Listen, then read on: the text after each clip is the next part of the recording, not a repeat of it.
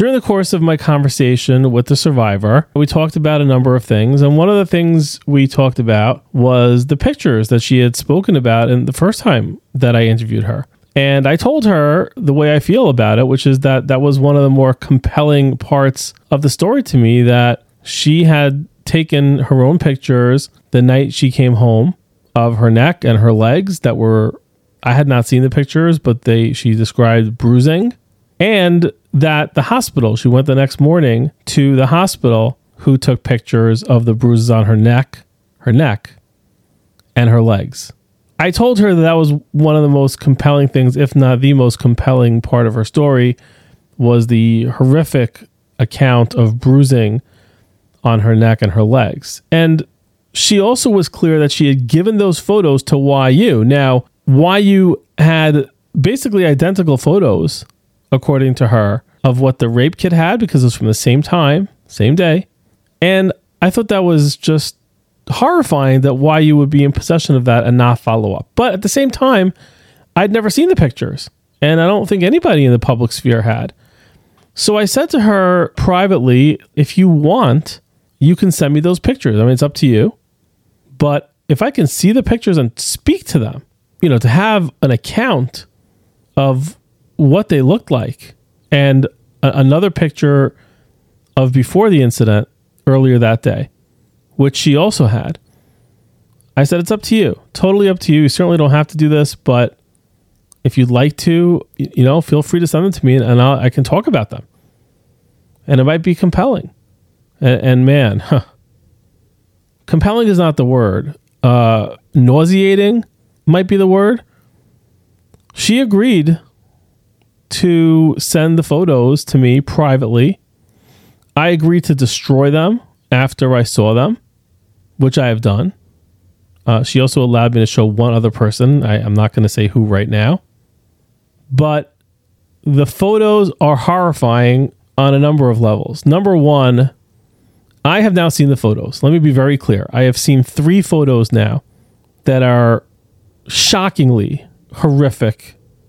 Number one, she has multiple bruises on her neck. Clear bruises and bruising on her neck. That's number one. Number two, she also sent me a photo that she happened to take earlier in the day a selfie, just a random happy selfie earlier in the day, which shows her neck unbruised. That's number two. Number three is that while I'm not going to go into details, because I promised her not to talk about too many details, there is clearly identifiable proof in the images themselves that they happened in very close proximity to each other. Very close. In the actual pictures. It's obvious that one photo with no bruising was taken very close and likely the same day, very likely the same day as the photos with bruises. Meaning, before she saw this person, she had no bruises. After she saw this person, she did have bruises. So that's number three. Number four, and here's where we get to the nauseating parts. Obviously, the photos themselves are nauseating because they look like an aggressive sexual assault. That's what they look like to me. I'm not an expert. I'm not a rape kit expert. I'm not a doctor. But they don't look good. They look, frankly, violent to me, to my eyes. But let's set aside for a second the most horrifying part, which is that this happened. Here's the thing that we know for sure that is really just absolutely outrageous on the part of YU. They have these photos. She gave them these photos. She took the photos. She gave them to YU as part of the investigation.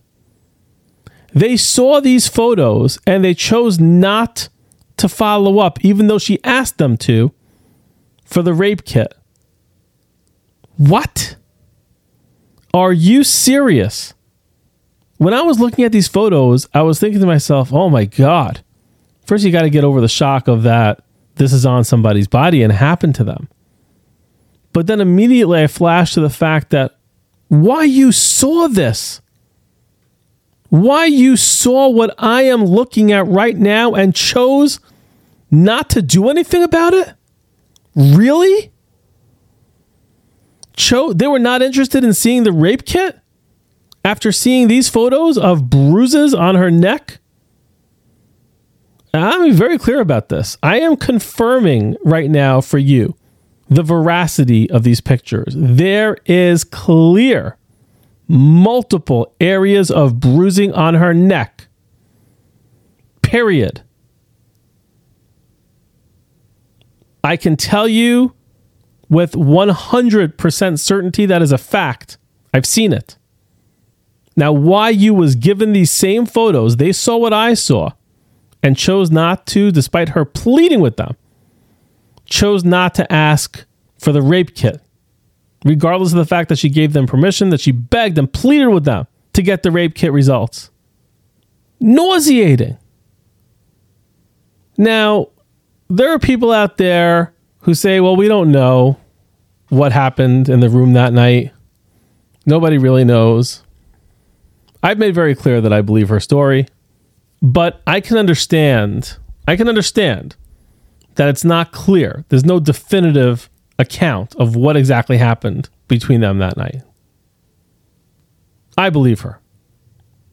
But I can understand the position that we don't know for sure, and certainly we haven't heard from him the accused. And that's a big part of it. I mean, he should be heard if he wants to be heard. So far, hasn't indicated that he wants to be heard. But here's where there's no dispute at all. There is absolutely no dispute that YU was given the pictures that I saw yesterday of bruising on her neck and then decided, oh, you know what? We don't need to follow up on this with the hospital even though she begged them to. It's hard to believe that any human being can look at these photos and decide not to follow up. It's hard to believe that any human being can look at these photos and say this person was not assaulted. Very hard to believe. Very hard to believe. When you add to the mix that YU decided, you know what? I, I understand. We understand that she was with her female friends that night who greeted her home after she was saying she was raped. But you know what? We don't need to interview them. We don't need to interview the person who was the first one to see her when she got home that night after she says she was raped. We don't need to speak to that person. There are two two women that she met that night after the incident. YU says, you know what? Even though they're willing to speak to us, we don't need to speak with them. Not necessary. Does that sound normal to you? And then let me ask you this. So then YU decides, okay, we don't need to speak to the two people who were with her that night right after it happened. The two women, I want to point out, because I think that's relevant here. But here's what we're going to do, says YU. We're going to speak to her two male friends who she texted with that night, who didn't see her, who didn't meet her, who didn't go with her to the hospital like one of the women did. So we're going to speak to the two men about the incident, but not the two women who were actually with her that night, one of whom drove her to the hospital.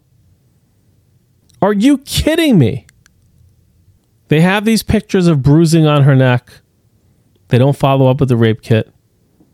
They somehow decide she wasn't assaulted. They have two female witnesses who were with the survivor that night right after the incident who were willing to testify and whom the victim, the survivor, asked them to please interview them. And they decided, ah, we don't need to interview those two women who were with her that night right afterwards. We don't need to do that. And then they decide they're going to interview two men who texted with her that night. Texted with her. Are you angry yet? Listening to this crap? It is all I can do to use civil discourse and language in conveying to you this information. I'll just say it's sick. YU doesn't just owe her a hell of a lot more than an apology. But man, they have they're going to have to answer for this. They're going to have to answer for the, how how they have in their files pictures of multiple bruises on her neck and chose not to follow up on it. Sorry. That requires an explanation YU. You know, a little part of me wondered was it not clear that there was bruising? Is it hard to see in the pictures? That's what that's what I sort of wondered and the you're trying to figure out how rational people would act. Like why would YU not follow up on pictures of bruising is what I thought to myself after the first interview with the survivor. You know, you try to come up with reasonable explanations for why things happen. But now there is none. Now there is none. There's clear bruising in multiple areas of her neck. There's no more rational explanation for why YU chose not to follow up. There are many outrageous reasons why YU chose not to follow up with the rape kit. No longer is there a good one or a reasonable one or a rational one or a humane one or even a competent one. Not anymore. This story is not over. That much I can tell you from having seen what I saw and from hearing what she had to say and what you heard tonight. Again, to the survivor, this is my message to you. I believe everything you said happened, and I'm in awe of your courage.